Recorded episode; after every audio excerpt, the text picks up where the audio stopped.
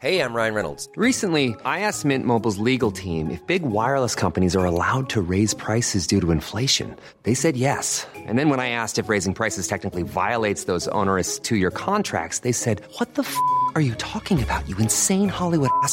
F- So to recap, we're cutting the price of Mint Unlimited from $30 a month to just $15 a month. Give it a try at mintmobile.com slash switch. $45 upfront for three months plus taxes and fees. Promo rate for new customers for limited time. Unlimited more than 40 gigabytes per month. Slows. Full terms at mintmobile.com. I asked myself, who is someone I see as a master of the craft of economics? And one person rose to my mind. Every time I see him write about an economics topic, his thinking is clear, careful, and interesting. This is the Debunking Economics Podcast with Steve Keen and Phil Dobbie. Yeah, he's not talking about Steve Keen, by the way. I picked that up from a podcast called Market Power. But what is the answer to that question? Which of the economists who've written books that might actually be worth reading during this holiday season? Debunking economics is not one of them. Maybe we'll take that as read. So instead, gift token in hand, book voucher in hand, let's go shopping.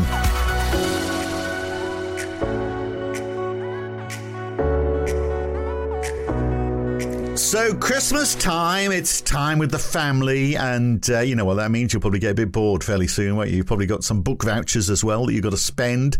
So, here's how we can help you through that festive period. We've got a bunch of books to use those tokens on, so you can still have time with the family, but you know, while they're watching Strictly Come Dancing, you can be sitting in the corner uh, reading about economics or income diversity or uh, is capitalism a science? The shortfalls of capitalism, all of that, uh, whilst the rest of them are stuck into the TV. Uh, you can still obviously partake of the alcohol. So, what do you buy? Actually, Steve, this is a question you often get asked, isn't it? And I get asked sometimes as well, uh, particularly from newer listeners who are saying, well, you know, we're interested about all of this. We want to read more. Where do we start? So, you've got some books. I've got some books, some of which you might not like, but I think are still worth dipping into. And we've got one or two fun ones as well. But let's start with, uh, because it's so fundamental, isn't it, to actually understanding how economics works, double entry bookkeeping. Now, if you're uh, an accountant, actually, you know what? Even if you are an accountant, I suspect you're not that familiar with double entry bookkeeping these days because you're probably using a software package that does it all for you. So, understanding double entry bookkeeping is pretty fundamental to understanding how the economy really works, isn't it? Yeah, but this second isn't like this, book isn't so much about uh, how it how to do it as how it was first invented and uh, the history of its uh, evolution in Italy back I think in the 1500s. I haven't read it for a while, but it's a great read because I mean, frankly, you know the usual story. Uh, the the, the people say that somebody becomes an economist because they lack the personality and savoir-faire to be an accountant. Uh, it's not exactly regarded as an exciting profession, uh, but Jane Gleeson-White does a wonderful job of, of making it extremely interesting how the concept of double entry bookkeeping came about. And uh, for, for, people who are, you know, particularly people who know something about modern monetary theory, um, or even even more so people who don't and think that they could talk about money without understanding double entry bookkeeping, this is the book for you. And it's an easy read. It's an easy read. It's, uh, I mean, if you if you talk you know, books on the anthropology of money, you normally get taught, you know, David Graeber's Debt the First Five Thousand Years, which is a great book, and uh, there's one other I'd mention there as well, which is I've suddenly forgotten the, the name. Uh, Felix Martin, the uh, Money, the Unauthorized Biography. So they're both great on the history of how money came about. But money these days fundamentally is an exercise in double entry bookkeeping. And that actually is a story in its own right, which Jane Gleeson-White tells extremely and well. the book is just called Double Entry, isn't it? So uh, you've given one. Let me start with a very, very, very simple book uh, which actually isn't really about economics, and some of it um, I think is a bit dubious, but it's a fun read for Christmas, and actually a good one to give if you've got someone who's not really interested in economics except at a very base level. It's called The Economic Naturalist. It's by a guy called Robert Frank why eco- economics explains almost everything. So it's got and it's got a picture on the front, and this is an example of just the shallowness of the whole book, but it's still fun. Uh, there's a picture of a milk carton on the front, a square milk carton. So of course it's making the point inside: why are milk cartons square? And you know the answer to that. Uh, as everyone you know everyone can guess at that. It's so that they can be stacked easily, so you get more shelf space, e- easier to transport, all that sort of stuff. So it goes through a whole lot of stuff like that. It's not, it doesn't get deep. It's a good book for Christmas for somebody, perhaps, um, about you know just fundamental things that we uh, that, you know that we see every day and how much of them. Does it mention supply and demand? Uh, no, I don't think it does anywhere in the book. Actually, you'll be very pleased Well, that's to know. good. Okay, Yeah, so it's yeah. actually worth reading. Okay. I think it's. I mean, I read. I've read most of it. A lot of it, I was thinking, well, this is a bit of the bleeding obvious, but it's it's still it's still fun and it makes you think a little bit. So that's so that's mine. Uh-huh. Okay, what have you got next? Well, I've, I mean, I haven't got this in front of me, mate, so you better check your mic microphone. Oh well, okay. But I'll, uh, Uh, well, how nature works: the science of self-organized criticality. That was indeed the one I was going to pull out. That sounds like the opposite extreme from the book I've just been Actually, talking about. no, it's not. It's it's a beautifully written book. Per Bak. It's a crazy name, but that literally is his name. His first name is Per, and his second name is Bak, B A K. Talk about cutting out the complexity in one's name. Uh, but he's actually talking about one of the most difficult subjects to comprehend, and that's what does it mean to say something is complex. And the example, he was actually responsible for the mathematics of this example, which he does in a very, very simple way in the book. And that is what makes a pile of sand fall. You know, if you're at the beach, British people do know what a beach is, don't they? Mm, well, yeah, if they've been overseas, yeah. Otherwise, they know what a mud flat pretending to be a beach Okay, is. fair Yeah. enough. Okay, okay. You've been to Spain, you know. You like you, you, you pick, pick this. It's called it's white, okay, and it's lumpy stuff, and you pick it up and you drop a grain at a time, and and for a while, what will happen is that, it, pardon me being facetious there, but I do come from Sydney, so I'm, I'm allowed a bit of license at this time of year. Yeah, yeah. We've seen it in egg timers in this country. We know Oh, what okay, it is. Okay, okay. So you're dropping mm. dra- grains of sand on the beach, and for a while, what happens is a triangle or a pyramid forms, and then you keep on dropping it and suddenly there's a clump, a collapse in the in the and then you get another broader um, pyramid, and then you keep on doing it. The pyramid, you know, roughly speaking, pyramidal shape gets broader and broader and broader with a series of cascades. When the height of the pyramid gets too high to support the current angle, and then it falls down again. And I can't remember the actual details of the mathematics, but he goes through showing what the critical value is working with you know, dry sand at the point at which the angle gets too steep for the system to hold. And what you what you you do not get a gradual transition. What you get is it stacks up for a while, then it collapses, stacks and then collapses, and that complex uh, dynamic is extremely well explained by Per Bak, and he goes through several other very useful examples as well. So it's a fabulous book to get your head around one of the most complicated concepts, which is I complexity.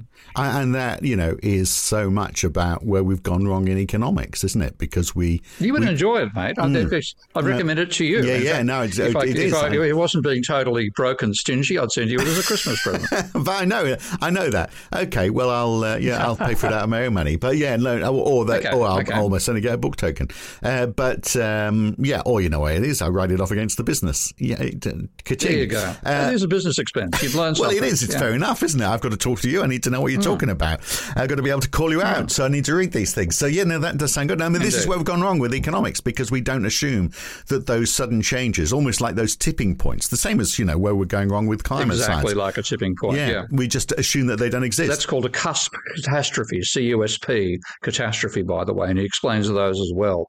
So you have a period of gradual change, and it's this is imagined like you've got an overhanging cliff, and they're pushing the overhang further and further forward. Or either you've got a, a slope, and the gra- and, and you know, geo, uh, geographical forces or tectonic forces are pushing it further. At some point, it goes from being a slope to a cliff to a precipice, and then, of course, going over the edge of one has a dramatically different impact on going over the edge of the other. So he explains that as well. So, uh, look, I was in a bookshop uh, earlier this year, maybe tail end of last year, and uh, and looking at books, wanting one next to buy, and somebody, a total stranger, yeah, because we're all sort of like in that same area, sort of like you know the economics and uh, history area of the, the bookshop. You went in personal, personal to the- you know, the Okay, bit of the bookshop okay. that's normally deserted. So actually, if someone else is there, you feel like you've got to talk to them, and they feel like they've got to talk to you. So this guy just pointed to this book Mm-hmm. and says, "You've got to read this." And it was uh, Ha-Joon Chang's 23 Things They Don't Tell You About Capitalism, which is a, uh, a very easy read. And have you read it? And is there anything you disagree with? It's pretty spot on, isn't Look, it? I'm afraid I've got a copy and I haven't read it yet. It's one of those things. I'm too busy writing books to read others. So uh, Well- it is on my list of entries in my current Kindle collection to, to read, but I haven't got there yet. Well, I mean, those 23 things. Thing number one, just to get you off on the straight and narrow, there's no such thing as a free market. You know, it starts there and it Yeah. uh, starts to delve deeper about the things that we Should- take. maybe you should send it to John Hearn. I'm not even going to enter into that. Do you think he? So John Hearn is Sorry. a guy who uh, who just keeps on tweeting us, doesn't he? He's sort of like he's He does, and, yeah. uh, yeah. He's a nice bloke. Yeah, I'm He's sure nice he is, bloke. but his- his he'd much favourite better with a, book, with a book shoved in his mouth so he couldn't talk. Well, you know, I know some people who are great people, but they also have this expression: "I'm sorry, you're wrong." Uh, and uh, you can't you can't go back to them and say, "Well, have you ever thought that you might be wrong?" No, you're wrong. I just get the impression that he's Exactly. he's that sort Yep. of guy. Yeah, yeah. So Yep. anyway, this is a, a very good read, and for everybody, again, you know, you don't need to be interested in economics. It's it's written uh, at such a you know basic level. Uh, but it really does dispel the myths that a, a free enterprise. So, uh, and it's funny as well. That's the other good thing about it as well. The guy's got a sense of humor. He's got a good sense of humour. So, 23 things they don't tell you about capitalism. Ha-Joon Chang is on your Christmas shopping list as well. Well, we're getting through them. Uh, Minsky, can it happen again? Yeah, this is actually I should send this to Paul Krugman uh, because oh, over a decade ago now, after the financial crisis, Krugman said he was going to read Minsky, and uh, and he then he mentioned he's chosen Minsky's latest book, "Stabilizing an Unstable Economy," and I just I I sort of face palmed. If you don't know Minsky, then it's an obvious title to buy. If you do know Minsky, you know that he spent 15 years writing the bloody thing. He'd already written a major book called John Maynard Keynes, which is not a biography. It's actually him stating his financial instability hypothesis in great detail. And he called it After Keynes in basically in, in a tribute to Keynes because Minsky himself had not read Keynes uh, until in the mid 1960s when he developed his hypothesis back in the mid 1950s. And he got the shock of his life when he read Keynes in the original rather than reading what he got in textbooks. And that's why he named this book after Keynes. Anyway, he was then asked to write a second book by the same publishers, Edward Elgar. And I've lost touch with them, but I knew the Elgar family quite well. And they told me he spent 15 years writing the damn thing and never actually properly finished it and really couldn't think of anything else new to say. And I regard it as a useless book. So if you want to read the heavy duty stuff, then read the book John Maynard Keynes by Minsky. But if you want to get to know him in an afternoon, then buy a copy of Can It Happen Again? It in inverted commas, happen again. And that's a fabulous selection of essays. Minsky wrote extremely well in the short and pretty poorly in the long. So one of these, one or two of these um, short chapters by Minsky, you'll understand what he's talking about. It's a much more realistic picture of capitalism, financial capitalism, than anything else I've ever read. Uh, he's not strong on the production side of things, which tends to apply to most people who work in monetary theory, but he's certainly strong on how the monetary system works and how it causes instability in a capitalist economy. And that's a great read. So read that, and you'll be damn sight smarter than Paul Krugman, which is a low bar, but nonetheless. Ooh, well, look, it's funny you should say that. I'll come on to that in a second. So this is 20 short essays by Minsky. It's called "Can It Happen Again?" Essays on Instability and Finance. Okay, well that's uh, that's a good call. Uh, so yeah, it's worth reading a bit of Paul Krugman though, isn't it? Just to see what you agree and disagree with, because there's I put. I've read too much. So I read "End This Depression Now," which is uh, you know about the Oh, did you? yeah yeah You know, I sent a pirate. I was sent a pirate copy of that by somebody who was pissed off that it was being published in the first place, so that I can have a go at it before it came out. But anyway, tell us about it. Well, so look, I mean, th- I know the the biggest difference between you and Krugman is that. I mean, he doesn't get this whole thing about debt, does he? I mean, he he, No, he, he certainly fits into that school of thought that if I borrow money off you, then you've got the money. Therefore, there's you know the, the, there's been no change in the uh, amount of money that's in, in circulation. He's he's a, and he's, therefore, no change in aggregate demand. Yeah. he's a long way from MMT, but he is. Um, I mean, he is Keynesian in, in in his approach in that he does believe at a downturn. This whole book really is about the uh, you know the, the the depression we thought we were heading to in 2008. We never never really got quite as far as we thought it did. It would, did it? But I mean, his whole point of that is that it's got to be we've got to public spend our way out of it. You know, he wasn't. He's not in that extreme of saying, "Well, we've got to reduce government spending." He is. In no, the, he was in good. the- And that's that's where he's that's where he's worthwhile. I mean, the pity is that I regard him as a bit like John Hicks without the uh, intellectual development that John Hicks went with over time, because Hicks wrote a simplified version of Keynes, which had nothing to do with Keynes. It was called uh, uh, um, I um, what is it called? Mr. Keynes in the Classic: A Suggested Interpretation. This is an essay back in the 1930s. And all the neoclassicals read that rather than reading Keynes, thought they'd read Keynes, and then we got what they called Keynesian economics afterwards, which anybody who knows Keynes actually titled bastard Keynesianism. That was Joan Robinson's term for it. So Krugman is a bastard Keynesianism, and as bastards go, he ain't too bad. Yeah, and you know, and he acknowledges he's not one of these people as well who says if you've got more money, you've got more inflation. No, no, he's been You know, he's more uh, realistic. yeah, big big graph here showing uh, the reserve balances with the Federal Reserve banks and how much it's skyrocketed since 2009 uh, without seeing inflation res- uh, resulting from from all of that. So I think there's a lot in that book you would agree with.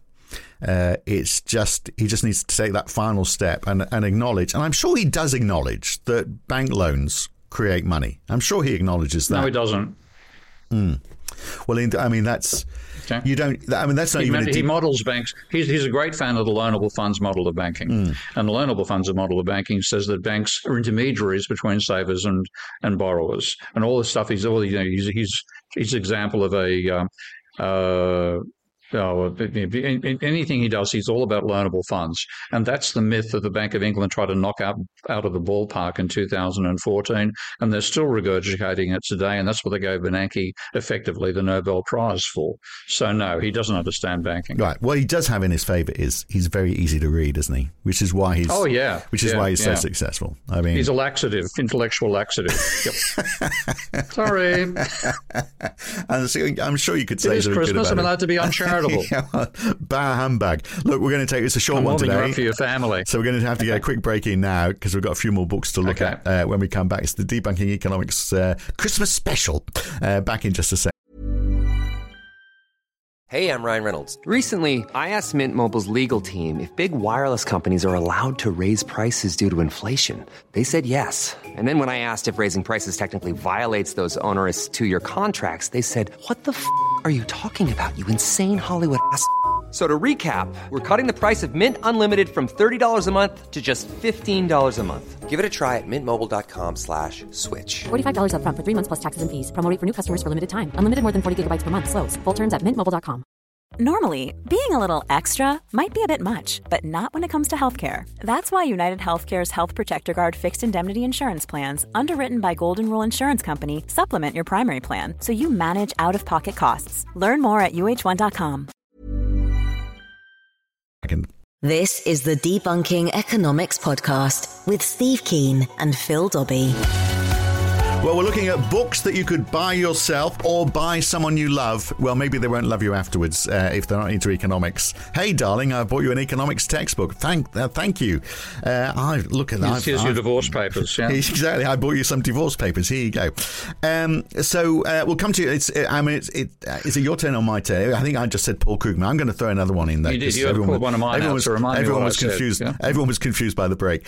Uh, so uh, another easy read. I'm doing all the easy reads. Well, yours are easy as well, aren't they? I think. Um, which you know, we don't. So uh, Yanis Varoufakis, another good writer, and his Excellent book, writer. which talking to my daughter, The Brief History of Capitalism, I think I haven't read any of his others, but this is a great book, and I've only just recently read it. So this is him uh, with, uh, I think he wrote it in a couple of weeks uh, on an island in Greece. Uh, Because he's trying to explain how the economy really worked to his daughter, and it's a great book. And I've, one of the Yanis's book I have read is Adults in the Room, and I have to say that read like a novel. The opening scene actually has and This was about the EU and Greek debt, and his own experience being finance minister for Greece, which he had no intention of ever becoming, but it just you know, happened by out of the politics of the, of the Grecian elections under the austerity of the EU EU after the financial crisis. And it's a brilliant read. I really think it should be made into a movie. Um, so I, I, I've known Yanis for Jesus forty years now, and you know, whenever I first met him, he's one of the few people I know who speaks not only in completely formed paragraphs, but with, with the intonation of somebody who's doing Shakespearean uh, play reading. And the reason for that is he actually learnt, and I know this from knowing him personally, of course, he learnt uh, to speak English by reading Shakespearean plays. So he he's he's got the talent to write that he speaks well, in sonnets. and it's it's speaks in sonnets, and it's. Uh, I have absolute confidence that that book would be as, as great a read as uh, Adults in the Room. Right, so anything by Yanis Varoufakis then really should be on the uh, Yep. should be on the Christmas list. All right, one of yours then. Uh, our Yep. final. So we're on to climate change now. Uh, our final warning: six degrees of climate emergency. Yeah, this uh, Mark Lynas wrote this book, and I've met Mark when, when I was in England. And the only complaint I have about the book is that, being not being an academic, he hasn't given uh, actual journal page references and so on for the claims that he makes, which is a great pity because what he's done, which is an enormous amount of work, he's gone through all the various predictions of climate scientists, people who know what the hell they're talking about rather than bloody economists on climate change. He's gone through all the papers he can find and ranked their predictions by, by degrees Celsius increase. And, uh, you know, one degree, you start getting a, a range of uh, potential troubles, like, you know, with the, the Arctic summer sea ice disappears. Two degrees more damages, uh, and he, then he goes through all the sorts of damages which can occur. So one of my favourites to talk about is the prediction from uh, Philip Anderson, who just happens to be professor of atmospheric chemistry at Harvard University and the man who identified the hole in the ozone layer back in the late 80s. He predicts that about three degrees of warming or, or less uh, will cause the ozone layer to break down. So there's things like that, and there's insect plagues and all sorts of things that that uh, Lynas has organised very carefully in one, two, three, four, five, and six. And you know, by the time you get to the number three, you don't want to go any further. And economists, I'm just reading a paper by a bunch of economists now that predicts a 17% fall in GDP with an eight degree increase in temperature. Lynas stopped at six because by that stage most life forms are extinct. Um, Well, they so say was that really GDP per what climate- capita that we're talking about? That uh, you know, because um, GDP, a GDP in total. capita, Okay, I was going to say because it might be per Yeah. capita, it might be seventeen percent. You know, if the if the population of the world has halved, uh, those that are left will see their GDP falling by seventeen percent. But the uh, only of population left at eight degrees warming is going to have uh, alligator skins, not human. right, okay. Well, there's some people like that in far north Queensland. Uh, That's true. Yeah, and in economics. and economics as well. Sorry. All right. So, all right. Well, okay. So uh, it's hardly a. a, They say Mark Lynas, six degrees. If you want to, if anybody says, "What's this? What's this uh, global warming all about?" Read Mark Lynas. You'll get an idea of why I, in particular, am so terrified by the stuff that economists are blasé Right. about. But do you know what? People will will still be split, won't we? There'll be people who'll go, "Oh, this is all just alarmist nonsense." Yeah, sure. They can read the news reports in a year's time or ten years' time if they're lucky. Yeah, well, it keeps on happening, doesn't it? I mean, you know, just in uh, talking about far north Queensland, I mean, Cairns Airport um, underneath uh, under underwater. Yeah, I And, mean, it was a great um, way to fly. All if you hop in a plane, uh, get your paddle out, row to the row to the runway. Fight off the crocodiles. Planes were actually floating Yeah. at Cairns Airport. Yeah, Yeah, astonishing. Was it with two meters of rain in two days? Uh, something like that. Yeah, it was. I don't know the. I don't know the numbers behind it. I do know there was a news report I saw, and there's this far north Queensland going, "Oh yeah, it's a bit of a problem, especially with the crocs." Uh, which of course you know everyone everyone around the world will love you know a far north Queenslander talking about yeah I got a bit of a bit of a problem with the crocs out here at the airport. Uh, but anyway, yeah, so there we are. It keeps on happening, doesn't it? All right, so it's my turn now, isn't it? Uh, what am I going to go for? Uh, well, I mean, surprised you didn't have Mariana Mazzucato in uh, Mazzucato, I should say, in your list. So the entrepreneurial state, debunking public versus private sector myths, is a good read as well. It is, it is. There's I got mean- to be an understanding of this that uh, you know the, the public sector doesn't always do everything better. And you would have thought by now, particularly people living in the UK, everyone would have got used to that idea. And I know you keep on rabbiting on about uh, UK trains, but they are a great case in point, aren't they? But I mean, also, you know, health. Uh, the US is, uh, you know, has a predominantly private health system. They spend twice as much uh, on health as we do in the UK. They've got a life expectancy that's less than in the UK.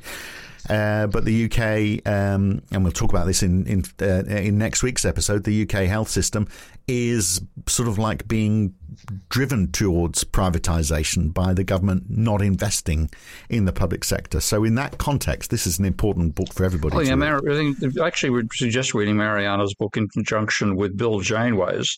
And I think it's called Doing Capitalism In, and I've forgotten the rest of the title at the moment. But what, what they both emphasize fundamentally is that on, in, innovation is funded by people who can afford to lose money. And in that case, the two groups that can afford to lose money are multi billionaire venture capitalists and the government. Okay. So the government, what that means is that you can try things, you can be innovative because it doesn't matter if you lose money. Whereas for most most people, they try to innovate something that doesn't work, they're bankrupt and they're out of the game. So in that sense, there's a, a reason to enable expect innovation to be done both by the state and by wealthy individuals in a market economy. And there's a symbiosis between the two. It's not, you know, one is terrible, the other's great, or vice versa. They both have their roles, and you'll get out of reading Mariana with Bill Janeway, you'll get a good picture on where how innovation is funded, if not actually done. Doing capitalism in the innovation economy is what the book's called, actually. Yeah. There it is. Yeah, yeah. Well done. Thank you. So, uh, all right, we're almost there. This is a very short episode this week, but you know, it, we've got to give you time to get on and read these books. Uh, so, a non-economics book. Uh, I've got one. You've got one. This is uh, this is a book I'm going to start reading in a second. Um, uh, just as soon as we finish talking, Steve. Um, David Mitchell. Yeah. Because I just wanted to read a book that wasn't about economics, actually, but I still wanted to learn some stuff. And so I was in a bookshop. I read a f- couple of pages in the bookshop and I thought, yeah, this looks amusing. Plus, I need to get up on all of this stuff. Uh, David Mitchell, Unruly, A History of England's Kings and Queens. And the reason I wanted to read this is because my wife has just undergone the residency test for the UK and she had to do this speed learning course on English history, which in Australia, of course, you don't do a great deal on. Uh, so she had to get up to speed with, you know, England's kings and queens because you get asked a lot of questions um, as part of your residency test these days. they're You going, have to back, know, they're going back, past Fergie here, are they? yeah, well past. You know, we're going back to you know uh, the Norman Conquest. And, and- Oh, okay, okay. Yeah, you know, the whole history. And there's a lot of history in the UK. Uh, so I thought, uh, as she was doing all of that, I was thinking, crikey, she knows more about it than I do now. So uh, I should have paid more attention at uh, history at school. My, my daughter's uh, madly keen on history. So I'm thinking, yeah, I need to catch up on this. And David Mitchell, I don't know if you know he, who he is, but if you've ever seen Would I Lie to You, he's one of the panel members on that. He was uh, also in a show called The Peep Show. He's anyway, he's a funny guy. He writes really well. I think he writes for one of the newspapers. I'm not quite sure, but anyway. So this is that. That's my book, um, which is new out. Uh, Unruly: The History of Kings and Queens from David Mitchell. Your book, I mean, goes back to. Actually, you've said it's 2003. It has to be earlier than that. The Hitchhiker's Guide to the Galaxy. The oh, this is the It, actually, the final version, the final, Right. the the, num- the the fifth volume in the trilogy was published in 2003, and this is all five together. So we read out the title. Well, you've got The Hitchhiker's Guide to the Galaxy, the original radio scripts. Now, you know what? It was, Yep. uh, I was just a young lad. Uh, I don't think how old I'd be. I'd be about 10 or 12 or something. So, uh, in the 70s, I think, is when it all started, wasn't it? The Hitchhiker's Guide to the Galaxy Yeah. on Radio 4. And I actually heard Mm-hmm. the first episode the very first time it was aired. And uh, yeah. Well, that makes that gives us something in common because so did I. I actually remember sitting in a share house in uh, Newtown in the uh, 19 uh, in the 1970s, um, and out comes the tune da da da da da da da da da da da, and off we go with that absolutely wonderfully crazy story of Arthur Dent and his uh, friend Ford Prefect that actually came not from Islington but from a, a, star system close to Betelgeuse, and the arrival of the Vogon constructor fleet that was about to destroy Earth to make way for a hyperbar spy. It is the most brilliantly written, idiosyncratic, hilarious piece of writing I've ever read, I would say. And whenever I need a break from the real world because it's too damn crazy here, I go off and read Douglas's wonderful imagination. And The only thing is the it's a book craziness- People, people are starting to forget. craziness might have been surpassed by uh, by reality. But yeah, I mean, there's some, I mean, some, you know, there's some fantastic ideas. Like, for example, if we could just uh, fuel uh, spacecraft by the infinite improbability by yeah infinite improbability. Yeah, and like so you have the infinite improbability. And there's such wonderful um, comments in there, like, like, talking about the invention of the infinite improbability drive. That was invented uh, by taking a finite improbability drive and dropping it into a good Brownian motion generator, such as a good cup of hot cup of tea. And uh, when this was done, it was done by a graduate graduate party graduate student cleaning up after a particularly unsuccessful party and just reasoning that he could do it. So he did it and invented it out of thin air. And he was then about to be awarded the Galactic Nobel Prize for Physics when he was suddenly lynched by a bunch of physicists who realized what they really couldn't stand was a smartass.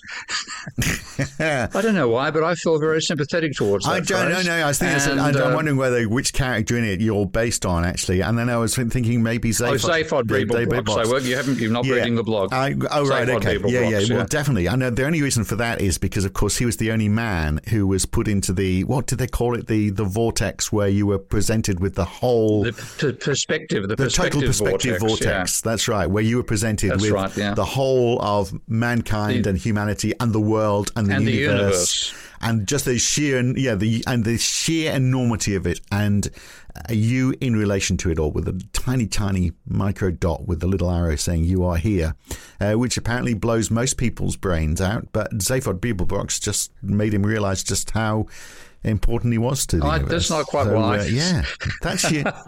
he had to go through. He had to go a particular window. Remember, out of the building of the of the uh, what's it called, the uh, Sirius Cybernetics Corporation's uh, book publishing wing. Yeah. Uh, but anyway, my my thing is more you have these crazy ideas that occur in my head. I have no idea where they come from, and they end up making sense. That was why I went for Zaphod rather than Ford Prefect.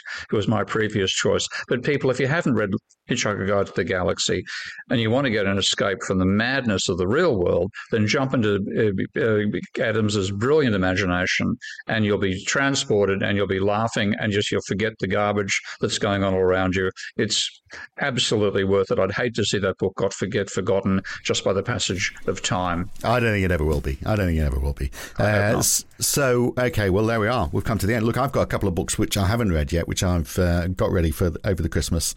Uh, so the Euro and its threat to the future of Europe. Joseph Stiglitz. Have you read that? No, but again, Joe's somebody I do respect. I've read his previous book uh, about globalization, and I thought it was both well written and quite brave because he well and truly stepped outside the boundaries of the of the profession and uh, actually supported one of his daughters on a march, uh, an anti-globalization march way back in the early 2000s, which is why he wrote the book.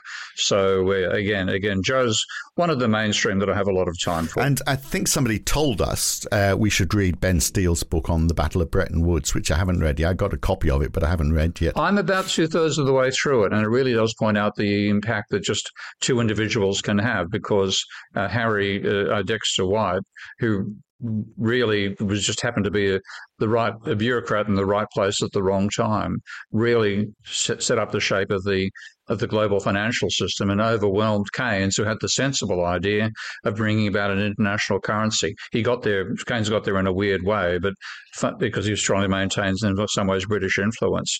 But uh, it, it's a very it's a very good overview of how we got ended up in Harry White's world, and Harry White's world is where we should not have ended up. And I'm halfway through reading, and this will surprise you. Mervyn King, former Bank of England governor, The End of Alchemy. Money Banking in the Future. Oh, yeah. So, what did you make of that? Yeah. I mean, again, uh, Mervyn was. But surprising. I mean, he's not. He, he you know, he acknowledges, uh, well, I mean, uh, I guess he was from the Bank of England. The Bank of England has acknowledged the role of, uh, uh of, of private banks in the creation of debt. So at least least he's you know at least he's part way there. Well, he was actually staff within the bank then, rather than the managing people like McMervyn that acknowledged that. And I I know the individuals who wrote that paper, and I've got a great deal of time for them. Mervyn's a decent human being, and and and you know if you have somebody coming from a like you come from a religion that tells you something can't happen and that happens, uh, then people are going to be in shock. And Mervyn was probably better at most than admitting what happened is not what they expected, and having some attempt to search for what the cause causes might be. Um, but if you want to read something which makes sense on debt, read, read Ann Pettifor any day. I can't believe we've not mentioned Ann. Well, we have now. So, and a book by Ann, definitely worth reading. Uh, uh, and she's just published a new one, actually, but I haven't had a chance to read. So, Ann Pettifor's book I'd also put on that list. But reading Mervyn will give you an idea both of, of, what the crisis felt, what, what the crisis felt like for somebody who had no idea it was going to happen. Read Ann, and you'll see why it did happen. Yeah, absolutely. Yeah, and I love her observation uh, to people who just hadn't thought about government debt that if there was no government debt, there would be no bonds. And you know the fact that you know people in the establishment, in government in the United States, that hadn't even occurred to them. You know, there's so much of the uh, you know, trading on the financial markets is dependent on uh, on the trading of bonds without people even realizing what those bonds represent. Mm. It's a bit astonishing, isn't it? The whole bloody field of economics is astonishing and not in a good way. All right, well, look, on which note, Merry Christmas, everybody. Happy reading. Listen, if you've never listened to us before, you've got Steve on a good day. Uh, oh, thanks. Next week, uh, we are back to looking at, you know, uh, subjects in detail. Uh, we've just had a junior doctors strike in the UK. So are junior doctors underpaid? And what if we paid them more? Where does the money come from? Uh, and, uh, and and is the government in the UK actually trying to run down the health service? This is a leading question. Are they trying to run down the health service so they can privatise it? Uh, the answer to that is yes, by the way, if you haven't got time to listen next week. But anyway, we'll do that all in a bit more detail. Catch us next week. Have a great, uh, enjoy the rest of the, the, the holiday season, Steve. We'll do, mate. Bye. The Debunking Economics Podcast. We love our pets, but when the floor is covered in fur, that's harder to love. Eufy X10 Pro Omni Robot Vacuum has powerful 8000 PA suction to make hair vanish from floors in just one pass. Plus, the roller brush has automatic detangling for easy hands free maintenance. Want to know more? Go to eufy.com, that's EUFY.com, and discover X10 Pro Omni, the best in class all in one robot vacuum for only $799.